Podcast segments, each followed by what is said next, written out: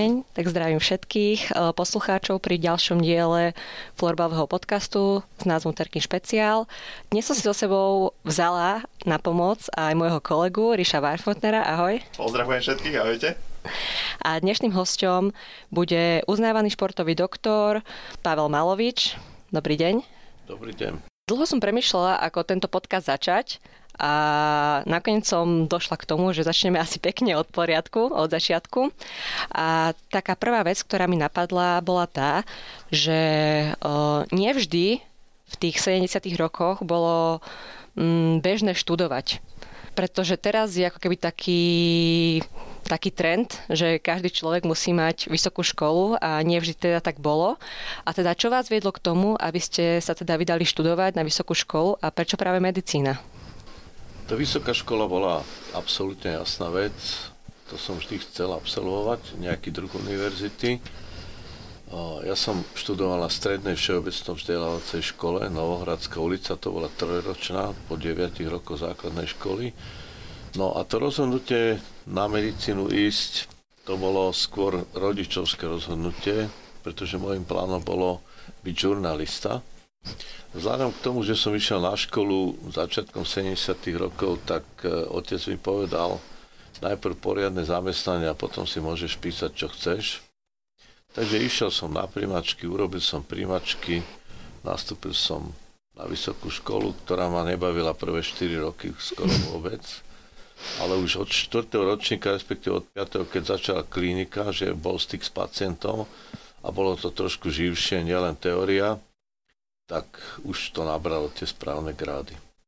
A teda prečo práve ste si neskôr vybrali športovú medicínu? Mali ste radi šport? Áno, ja som v podstate od svojich dvoch rokov, to si pamätám, že od dvoch rokov som bol prvýkrát na fotbale, tak od dvoch rokov som tužil byť niečo so športom. Hej. Hrával som aktívne futbal dosť dlho, ale na strednej škole, keď som bol, tak troška ma zabrzdilo zranenie kolena a potom aj slabší zrak tak som sa rozhodol, že predsa bude asi lepšie študovať. No a keď teda to bola medicína, nebola to žurnalistika, tak v rámci tej medicíny som si našiel ten svoj smer a to je telovýchovné lekárstvo. Ono to súviselo aj s tým, že celá rodina vlastne inklinovala k športu, aj keď nikto z nás nejak nevynikal. Ale popri tom, ako zadné dvierka som si nechával žurnalistiku a teda najmä hudbu, lebo som vlastne od 6 rokov začal hrávať na husle.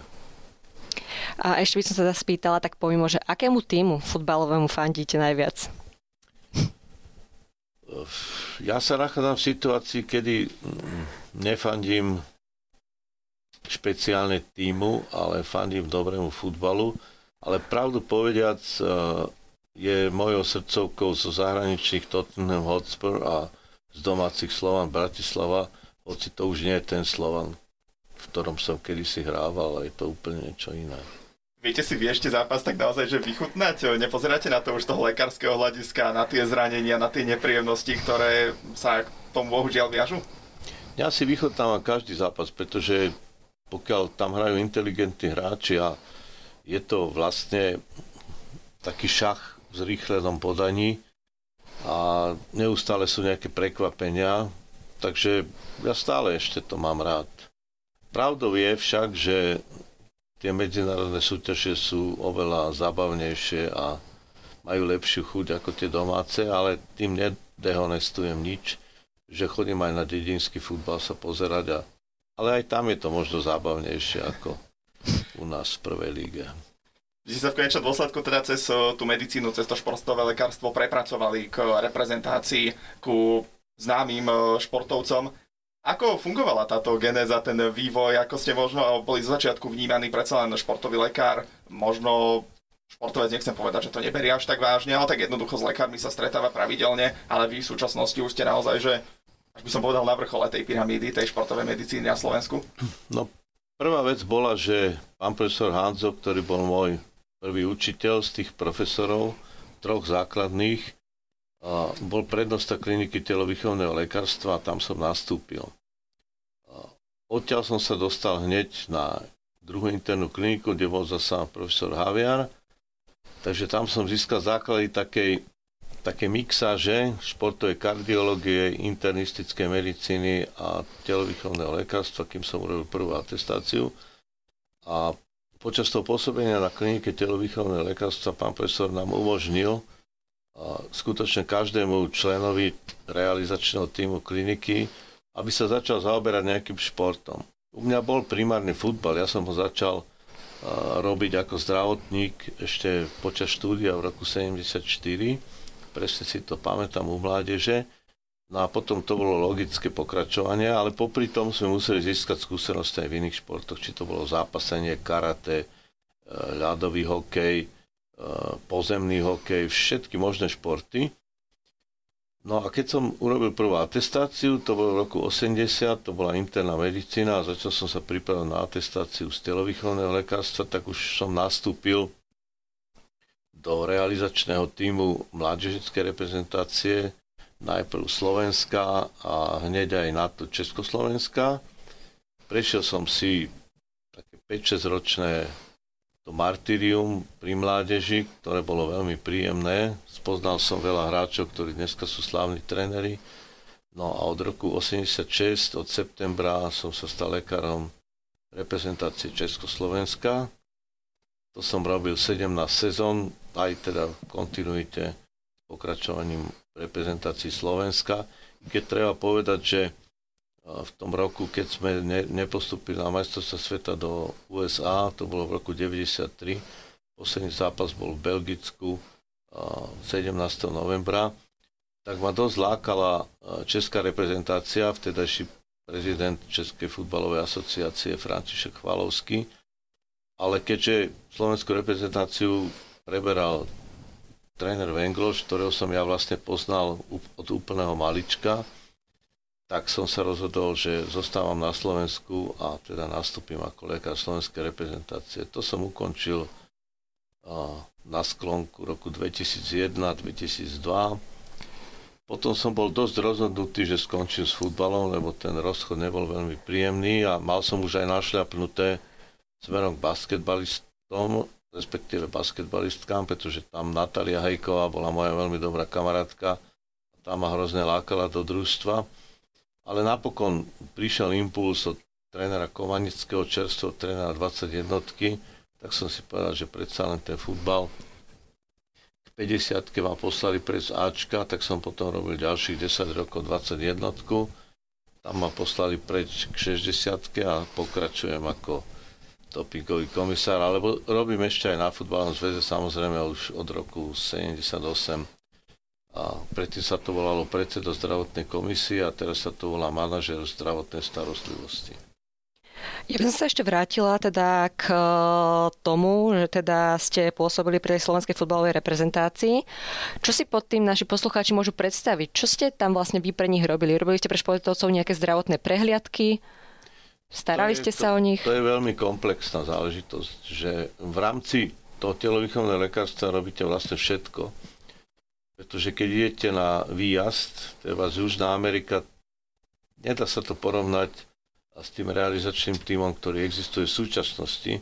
My sme robili 7 krát Južnú Ameriku a vždycky som bol iba jeden lekár, jeden maser, ktorý zároveň robil kustoda, aj technického vedúceho, o všetko sme sa museli starať len my dvaja. Uh, stratil som nič. A ešte sme sa k tomu chcela spýtať, že museli ste niekedy športovcovi povedať, že um, tvoje zranenie je natoľko vážne, že musíš uh, so športom skončiť?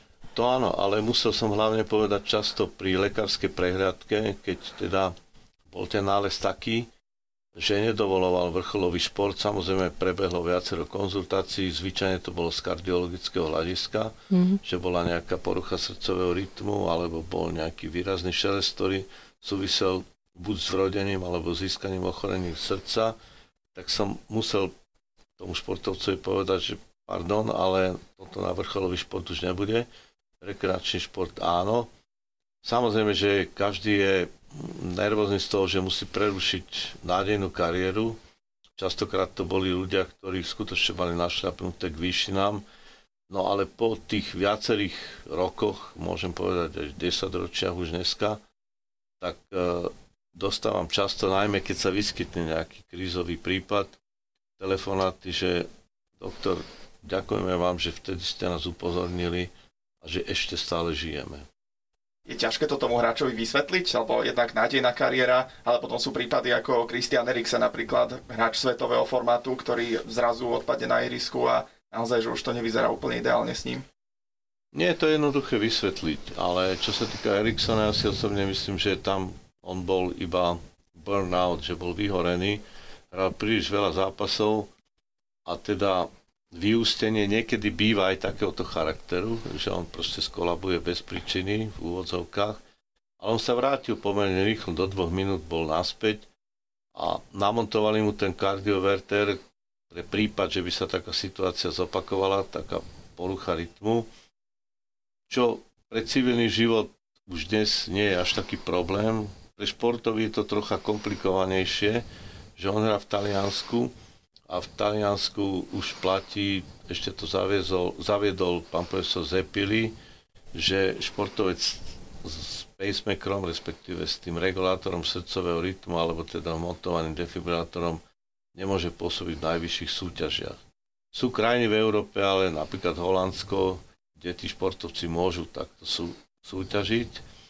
Je to vždycky, ja si myslím, od prípadu k prípadu, lebo to treba veľmi citlivo sledovať a ten, ten hráč musí chodiť na prehliadky ku kardiologovi aj k televíziovému lekárovi minimálne raz za 3 mesiace, aby sa teda zistilo, že aký je ten stav, ako sa to vyvíja. Tam sú rôzne komplikované 3D vyšetrenia, aby sa zistil čo len minimálny defekt. Pretože pokiaľ prebehne aj ľahký zápal srdcového svalu a to ložisko zápalu je veľmi blízko elektrického vedieť a srdce je bioelektricky orgán a ten výboj, ktorý vidíme na EKG, to je vlastne elektrický výboj. To znamená, pokiaľ sa tam objaví nejaký artefakt, nejaká zmena, tak okamžite treba dávať pozor, že o čo sa jedná, pretože ten športovec nemusí mať žiadne príznaky.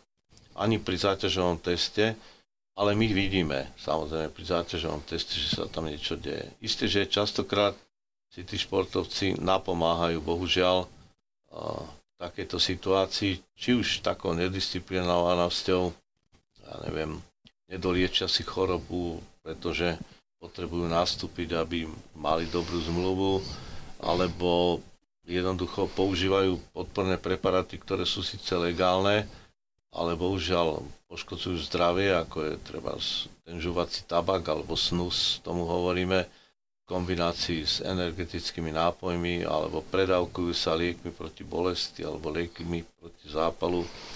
Všetko to treba mm, poznať. Ten lekár, ktorý vyšetruje športovca, naozaj musí ho vyspovedať detailne, skoro ako pri spovedi v kostole. Otázka je, že či ten športovec povie pravdu, ale keď nepovie, tak ja to potom vidím pri tej záťaži, že sa tam niečo odohráva a súvisí to s tým, čo mi nepovedal, tak potom on prizná, zvyčajne, že ako to je. Takže častokrát, isté, že ako chápem športovca, ktorý má dobrú zmluvu a chce neustále hrať, ale také tie vyjadrenia, že nástupy zo seba ním s vysokou teplotou, to je vážna hlúposť, ktorá vedie jedine k poškodeniu toho športovca, ktorý častokrát môže byť vyradený na viacero mesiacov. Vy teda pracujete aj ako dopingový komisár. Spomínate si na nejaký nezabudnutelný zážitok z nejakej dopingovej kontroly? Každá kontrola je nezabudnutelný zážitok, pretože súvisí s chovaním tých hráčov, alebo áno, to chovanie je zvyčajne u vysokých profesionálov perfektné. Ale keď prehráte zápas, ktorý máte vo svojich rukách a prehráte ho v 94. minúte, tak aj také veľké hviezdy, o ktorých sa píše v superlatívoch, sú sklamané a aj čiastočne nedisciplinované. Ale je to skutočne zo 100% kontrol, možno sa to stane v 1%. Ja som absolvoval špičkové kontroly približne 500 zápasov rôznych futbalových súťaží a stalo sa mi to, že ten hráč bol nedisciplinovaný a musel som teda zvýšiť hlas alebo urobiť nejaký poriadok. takého výraznejšieho charakteru smerujúceho k disciplinárnemu pokračovaniu možno 3-4 krát. Takže tam musí byť vzájomný rešpekt. Nakoniec človek má na to školenie a skúšky každý boží rok, takže a vrátane psychologické prípravy a všelijakých rôznych špecialít, e, rôznych jazykových mutáciách. Takže by ste to mali zvládnuť je to nezvládnutelné jedine v tom prípade, keď je teda nejaká zúrivá atmosféra a vy nemáte nikoho pri sebe. Hm. Takže keď ste na to sama, sám, tak je to problém. Niekedy. A opýtal by som sa ešte aj to, že ako veľmi je rozšírený doping práve vo futbale v porovnaní s inými športami? Hm. Vo futbale je minimálne rozšírený doping, pretože tí športovci, každý má nejakú zmluvu a každý má nejakého sponzora, každý má nejakého agenta, a samozrejme má svoj privátny život. A ako hovorieval Platiny, vyšiel, že aj jeden prípad môže zničiť život futbalového klubu alebo toho futbalistu. Znamená, oni si dávajú obrovský pozor. Skôr vidím problém, pokiaľ teda špekulujú na internete s výživovými doplnkami, o ktorých si myslia, že sú v pohode a majú nejaké prvky, ktoré tie vyživové doplnky kontaminujú. Úplne v zriedkavých prípadoch sa vyskytne nejaká závislosť na nepovolený prostriedok, ale to je tak raritné u dospelej teda futbalovej populácie. Skôr nájdeme nejaký prípad u mládeže, že oni experimentujú už 15, 16, 17, majú pocit, že sa nič nemôže stať a že to z nich vyprchá ale je to dosť raritné vo futbale. Skôr ten doping nachádzame v silových športoch, alebo teda viac v individuálnych športoch. Našťastie už teraz neexistuje vo väčšine krajín štátom podporovaný doping, takže je tá situácia aj jednoduchšia. Vy ako dopingový komisár teda nemáte v sebe niečo také, keď tam máte veľkého hráča, veľkú hviezdu, že to by bol úlovok, keby sme teraz zistili, že tento Messi, Mbappé. Také nič sa v mojej hlave neodohráva, ani koľko má plát, alebo Minulé som mal jedného hráča, ktorý mal 400 tisíc libier týždenne, no tak a čo sa zblázním, tak je to taký istý človek, má dve oči a dvoje rúk a dvoje noh. Jediný problém býva, keď má takú hojnú tetováž a má veľmi také utekavé žily, keď berieme krv, ale ináč je to len otázka psychologického prístupu a musíte byť pokojní a každý človek je nejaký. Niekto má samozrejme limity v tom, že má strach z ihly. A to treba zistiť ešte vopred a teda ho položiť radšej na lôžko. Častokrát musíte použiť, sa mi stalo asi trikrát v živote, že musíte použiť metódu hypnozy, aby ten, ten futbalista trošku upadol do také letargie alebo takého polospánku pretože má tak extrémny strach e, z injekčnej ihly, že môže byť tá kontrola neúspešná tam máte len dva pokusy. No.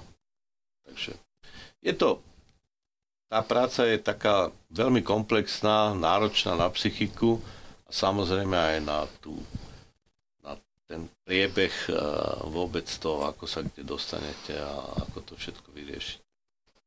A aké najväčšie podujatie ste vo svojej športovej, uh, ste teda, aké najväčšie športové podujatie ste, ste vo svojej kariére zažili, na ktoré si spomínate, že wow, tam som bol? Majstrovstvá sveta v Taliansku v roku 1990, keď som bol lekár Československej reprezentácie. To bolo najväčšie podujatie. A potom som sa zúčastnil asi 4, 4 krát presne majstrovstve Európy vo futbale. Na Olympiáde som bol iba ako host, ale to už v roku 1980 v Moskve na tej falošnej v úvodzovkách olympiády, ktorá nebola úplná. No a potom majstrovstvo Európy mládežnickej reprezentácii do 19 rokov alebo do 17 rokov. To sú to asi také najvyššie méty alebo podujatia, ktoré som zažil. A s individuálnymi športovcami som zažil majstrovstva sveta v karate alebo nejaké ATP turnaje v tenise.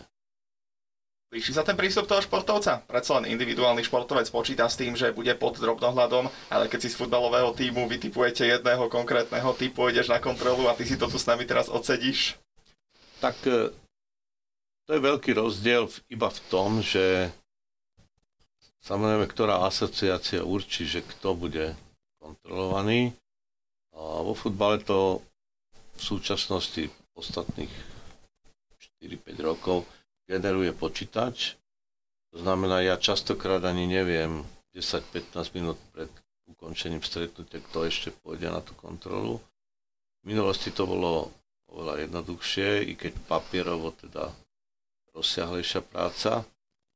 Ale potom sú situácie, keď sú tí niektorí športovci monitorovaní, že užívajú preparáty, ktoré sú v hľadačiku Svetovej antidopingovej agentúry a ten športovec môže byť veľmi často na dopingovej kontrole. Častokrát sa mi stáva, že sa hráči stiažujú, že ja už som, ja neviem, v priebehu posledných desiatich dní bol 7 krát na kontrole, alebo minulý týždeň som bol na jednej kontrole, kde mi jeden svetoznámy brankár tvrdil, že v ostatnom mesiaci bol 15 krát na kontrole, čo predstavuje každý druhý deň. Ale je to možné, lebo tú kontrolu robí minimálne 5 organizácií, to znamená, to sa môže stať, že každá si ho vytipuje, i keď by mala byť teda súčinnosť, ale tá súčinnosť nevždy je taká, aká má byť. Robí teda on nejakú chybu, že je v tom hľadačíku a je tam tak Áno, keď napríklad e, to sa stáva športovcom, najmä sú to bránkári, keď je veľká ziva, keď je vonku je minus 14-15 a pocitovo aj o 10 stupňov viac, tak sú prípady, že bránkár si dá pred zápasom dve vodky trebárs a v polčase si dá ešte jednu. A darmo, že keď je na kontrole po súťažnom zápase, už pije len vodu, lebo len voda je povolená, tak aj tak ten alkohol je. A treba povedať, že alkohol významným spôsobom zvyšuje steroidový profil. To znamená, že ten hráč sa ocitne v hľadačiku no a potom má tutovku, že bude ďalších 5-6 zápasov, pokiaľ sú na medzinárodnej úrovni, bude kontrolovaný. To isté teraz s tým nadužívaním toho žuvacieho tabaku. Máte rôzne športy, najčastejšie je to hokej, kde oni aplikujú aj 10-12 krát za deň ten žuvací tabak, to znamená hladina toho, toho nikotínu v krvi je dosť vysoká aj moči odpadových produktov nikotínu. Takže sa to monitoruje a tí hráči sú potom sledovaní, ale ja osobne to považujem za celkom dobre, lebo a, to vlastne chráni ich zdravie, že sú kontrolovaní častejšie. A aj takto vysvetľujeme, že tá dopingová kontrola je zároveň istý taký pedagogický úkon, že tam odpovedáte na otázky tých e, športovcov. Oni majú rôzne, často komplikované otázky. No a popri tom urobíte nejakú pedagogickú čítlosť, také antidopingové vzdelávanie. Je to, je to zároveň krátenie chvíle, lebo veľmi často sa čaká. V prípade odovzdania vzorky moču to býva veľmi dlho. Ja už, keď som spomenul majstrovstva sveta v Taliansku, tak sme boli s jedným hráčom, na kontrole 6,5 hodiny sme čakali. A, alebo mám prípad 5,5 hodiny. Štandardne to býva medzi 1,5 až 2,5 hodinami. Závisí to od toho skutočne, v akom stave je ten, ten športovec po stretnutí, po súťaži, v akom psychickom rozpoložení, lebo tam to zohráva veľkú rolu. No a tam, keď vidíte, že to hodinu nejde, musíte s tým športovcom začať pracovať, musíte sa s ním začať zhovárať o jeho nie veľmi osobných, ale predsa len osobnejších veciach a pridáte nejaké príhody podobných športovcov, ktorí mali problém s čakaním. Oni sa potom trošku otvoria a častokrát e, vy očakávate, že to bude za hodinu a je to za 10 minút.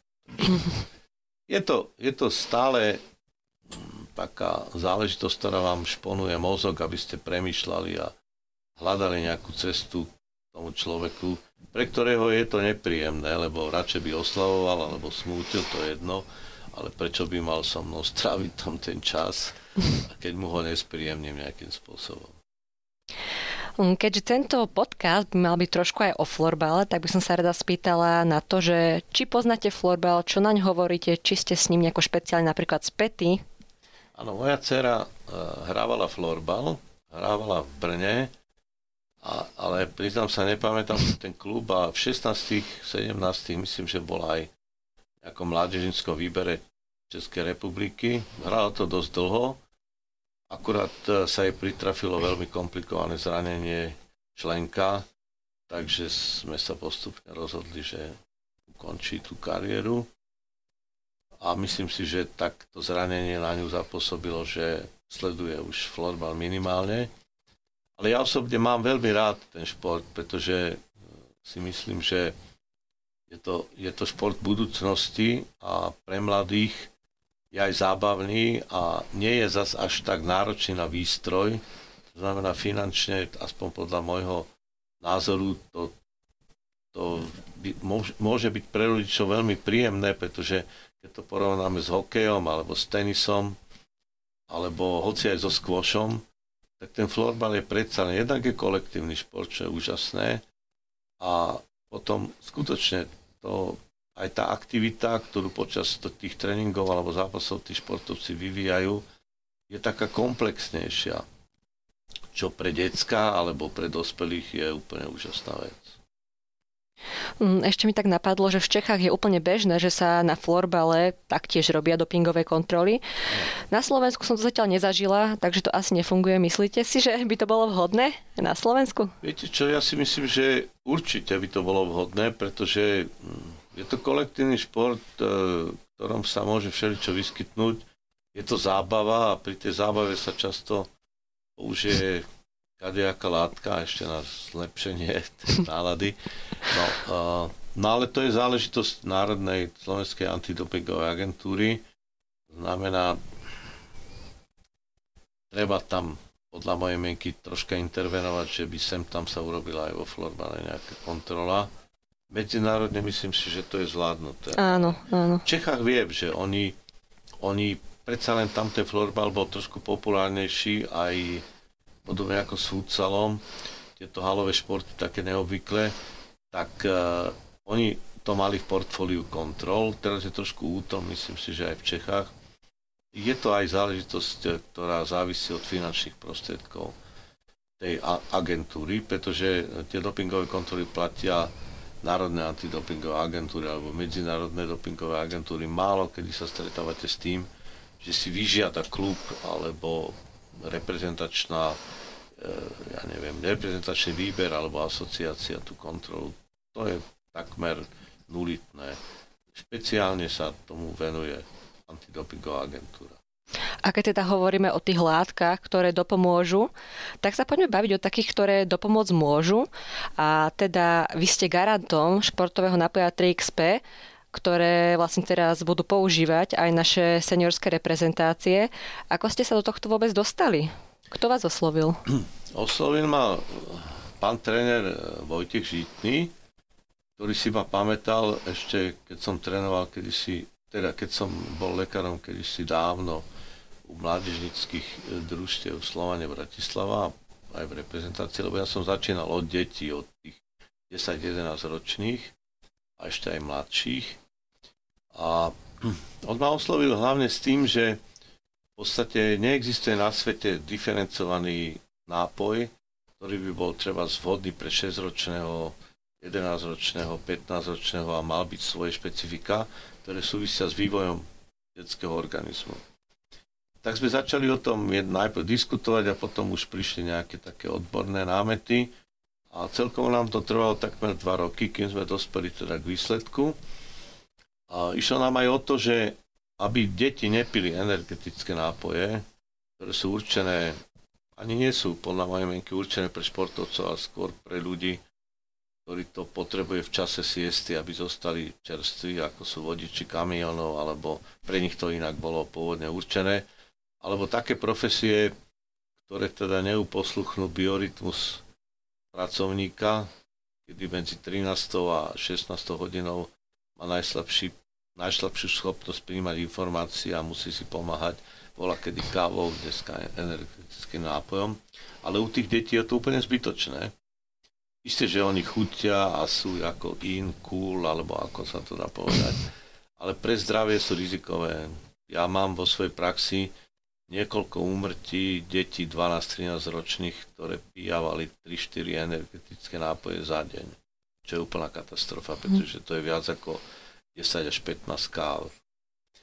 Takže sme sa s, s pánom Žitným rozhodli, že budeme pracovať na vývoji niečoho, čo je zdravé a čo podporuje výkon tou formou, ktorá je povolená a zároveň pomáha tým deťom, aby sa ich kosti, svaly, klby, srdiečko, obličky, pečeň vyvíjali tou správnou formou.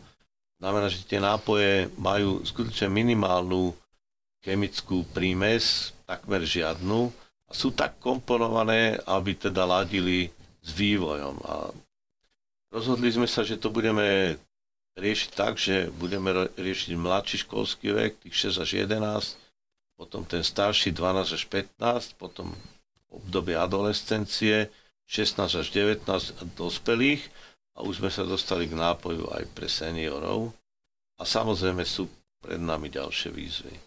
Trix Petra nie je energetický nápoj, je to skôr niečo na štýl možno jontového nápoja? Áno, áno je, to, je to skôr štýl na spôsob jonového nápoja, kde musia byť tie komponenty, musia teda súhlasiť alebo súľadiť s tým, čo športovec vydá, to znamená zložka potu, termoregulácie, to je základ. Musí to byť totožné s tým, čo vypotíme a k tomu ide samozrejme určitá nadstavba.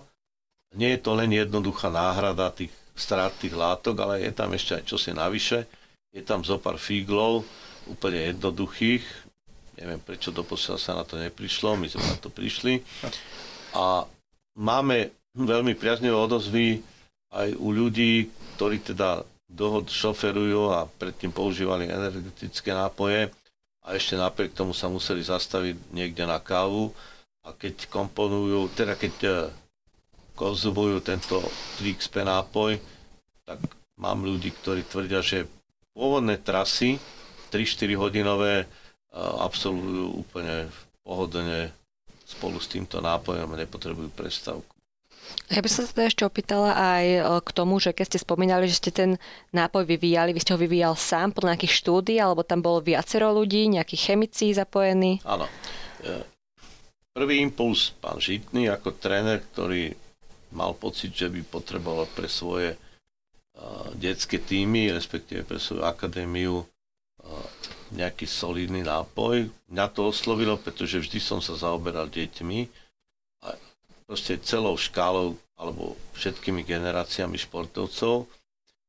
A keďže e, ja pôsobím 20 rokov na medzinárodnej scéne antidopingovej a ja nevyhadzujem svoje protokoly, znamená, že ja mám tých do tisíc protokolov, z ktorých som si vybral čo by bolo také optimálne pre ktorú vekovú kategóriu, čo tí aj špičkoví športovci, aj teda amatérskí športovci konzumujú a vybrali sme z toho také tie najzdravšie komponenty. No a potom prišli štúdie vplyvu tých položiek jednotlivých materiál, jednotlivých tých nápojov na detský a adolescentný aj dospelý organizmus, aj na seniorský.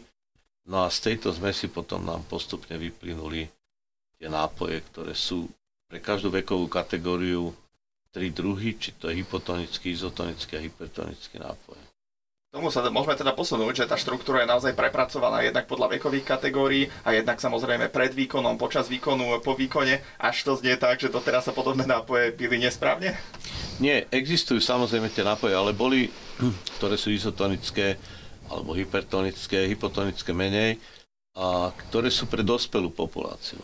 Nám išlo o to, že aby tie deti mali nejaký nápoj, ktorý môžu piť cez deň, môžu si ho zobrať do školy, a môžu ho používať v priebehu tréningu. A potom, keď prídu domov a sú veľmi unavené, lebo sa ešte musia učiť, a osvetilo sa nám to aj v priebehu distančnej výuky, kedy tie deti naozaj mali veľmi špecifickú životosprávu, ale pomocou tých nápojov pretože aj práca s počítačom je únavná, sa nám podarilo udržať ich v takej tej relatívne normálnej hladine e, mentálnej výkonnosti aj fyzickej výkonnosti.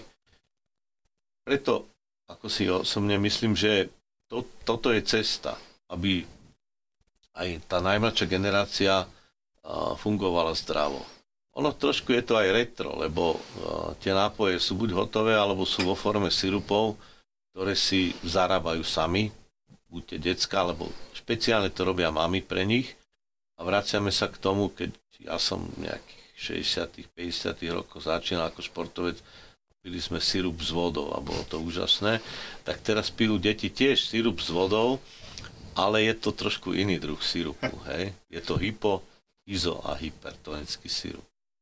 Je vidieť a cítiť, že svoju prácu teda naozaj milujete a že jej odovzdávate veľmi veľa vášho času, ale niekedy už naozaj toho musí byť dosť. A vtedy čo robíte? Ako relaxujete? Tak s tým relaxom e, najlepší relax, alebo teda najlepší zákusok regenerácie je spánok. To znamená, ja spím, pokiaľ je to možné, kedykoľvek a kdekoľvek na svojich cestách, či už v lietadlách, alebo teda keď ma niekto veze autom, alebo mám siestu, ja mám každý deň siestu. Tých 40 minút určite spím popoludní. To je lepšie, ako keby ste museli vypiť nejaké tri kávy. Samozrejme, nesmie to byť uh, už po 17. hodine, lebo potom spíte až do rána. To sa neprebudíte. A to je jedna vec. No a potom keď niečo vyvíjate, tak to musíte aj skúšať. To znamená, že ja tie nápoje všetky som ochutnal, aj pre tých najmenších, aj pre tých dospelých, a keďže som senior, tak samozrejme pre seniorov. To mi tiež pomáha. No a k tomu musíte mať pohyb. Musíte mať neustále pohyb a musíte neustále trénovať svoj mozog, aby ste bola schopná alebo schopní e, reagovať na akýkoľvek podnet, i keď treba povedať, že od, okolo tej 70 už to trošku dlhšie trvá. Ale predsa len ten výsledok zatiaľ je v poriadku. A dočítala som sa, že máte aj výborný vzťah k hudbe. Tak ako to je? Píšete pesničky alebo aj hrať na nejakom nástroji? Aj píšem pesničky, aj hrám na nástroj. V šiestich rokoch a môj otec, ktorý tužil hrať na hudobný nástroj, ale nikdy sa mu to nepodarilo, lebo boli na to asi iné ekonomické podmienky, tak e, ma vyslovene donútil podobne ako predtým, a, a respektíve potom študovať medicínu, aby som teda začal chodiť na hudobnú školu. Nemal som ja vôbec sluch, ja si pamätám tie príjmačky ako veľmi bolestné, ale nakoniec som ich zvládol. No a potom prišla uh, úvaha, že aký nástroj, keďže máte malý byt, nemôžete mať klavír, krídlo, hej, tak to najmenšie, na čo sa dalo hrať, síce boli flauty a ústne harmoniky, ale teda skončilo to pri husliach, takže som začal hrať na husle, absolvoval som ľudovú školu umenia a to mi zostalo, len nie som nejaký extra huslista, pretože to musíte denne cvičiť, ale logicky sa prešlo na gitaru a s gitarou na ústnu harmoniku, potom na ťahaciu harmoniku a tak ďalej a tak ďalej. Jediný problém ja mám, že u mňa dominuje ľavá hemisféra. Ja tvorím melódiu ľavou rukou. To znamená, že na klavíri mám problém, že budem, tam sa basuje ľavou rukou a pravou melódia, tak to nezvládam. Aj akordeón si musím otočiť naopak, keď chcem hrať. No a keďže rád píšem, a aj som vždy rád písal, ale začalo to až na strednej škole, musím teda povedať, s príchodou kapely Prúdy a našej pani učiteľky pani profesorky Slovenčiny. Tam som začal písať svoje také prvé poznámky, slohové práce, dovtedy som to nevedel. A začali sme robiť trošku muziku. No a to pokračuje v podstate až do dnes. Píšem texty, píšem si hudbu a sem tam niečo nahrám, alebo niekomu ponúkam.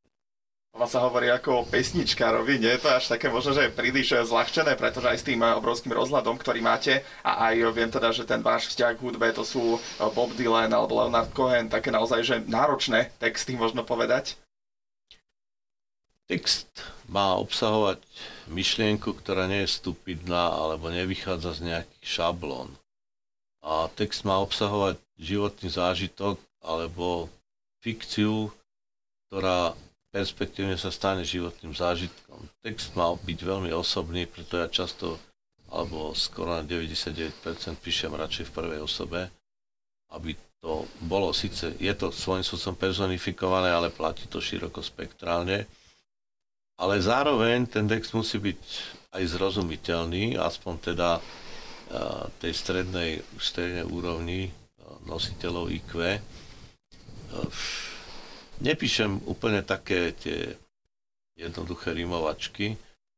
Problém je však v tom, že keď aktívne nevystupujete tak často, tak potom uh, technická zručnosť nástroja je limitovaná a aj vás napadajú iné veci. To znamená, tá energia, ktorá bola niekedy v 70.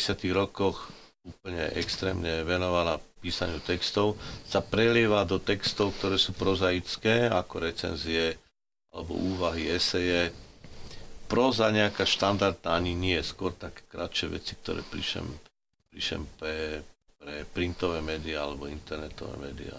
Je to tréning na mozog a zvyčajne teda postup je taký, že ten text musí obsahovať v jednej vete tri, ako to myšlienko. To ma učil uh, môj učiteľ písania takýchto záležitostí, pán Jirko Černý z Prahy, taký legendárny kritik. A samozrejme moji kolegovia z Pesničkarského združenia Stanovrat, v ktorom teda pôsobím v roku 79 neustále. Predsa len by som možno tento podcast zakončila tak trošku pracovnou otázkou. A tak sa vás chcem spýtať, čo vás do konca tohto roka čas, pracovne ešte čaká? No, pracovne hlavne, aby som vydržal urobiť všetky prehliadky lekárske, ktoré sú plánované pomohol ľuďom, ktorí sú v situácii, že vyžaduje to úplne špecifický prístup medicínsky, pretože sú na druhej strane rieky a blížia sa ku koncu. Musím um, dopísať ešte nejaké podklady pre svoju novú knižku, ktorá bude už o seniorskom veku. Ako starnem, tak aj tak píšem. Um, a tak ďalej, a tak ďalej. No hlavne musím urobiť ešte nejaké odborné články a sem tam plánujem aj nejaký oddych. Nenecháte si ujsť učinkovanie našich florbalistov, ktorí aj vďaka TXP budú naplno bodovať na svetovom šampionáte. Určite áno. Ja to, ako som už povedal viackrát, mne sa ten šport páči a toto si naozaj nenechám uniknúť. Dokonca budem trocha kacír, mne sa to viacej páči, ten živý, živý šport, ako treba tenis, kde môžete vidieť síce špičkové výkony, OK, fajn, je to zaujímavé, aj futbalové zápasy. A tento florbal je čosi, má čosi niečo iné. Takú inú energiu, iné nadšenie. Je to také... Hm, ešte ten šport nestihol byť deformovaný ani nejakými prílišnými ekonomickými záujmami. Je to ešte taká kategória športu, ktorý je relatívne čistý ideovo, aj teda materiálne, aj, aj v tom prístupe je, je v ňom cítiť to také nadšenie, ktoré by malo byť aj v iných kolektívnych športoch a už to sa stáva raritným. Tak vám teda ďakujeme veľmi pekne za to, že ste prijali naše pozvanie do tohto podcastu a prajeme vám teda veľa zdravia a aby ste si, aby ste splnili všetky vaše pracovné, ale teda aj súkromné záležitosti. Ďakujem pekne, teším sa, že som mohol byť účastníkom tohto podcastu a prajem všetkým hlavne pevné zdravie, silné nervy a veľa šťastia. Ďakujem aj tebe, Ríšo, že si ma sprevádzal. Ďakujem aj ja, bolo mi potešením. A de- poslucháčmi sa lúčime a veríme, že nám zachovajú priazeň či už pri Terkinom ďalšom florbalovom špeciále alebo pri ďalších našich epizódach na TV.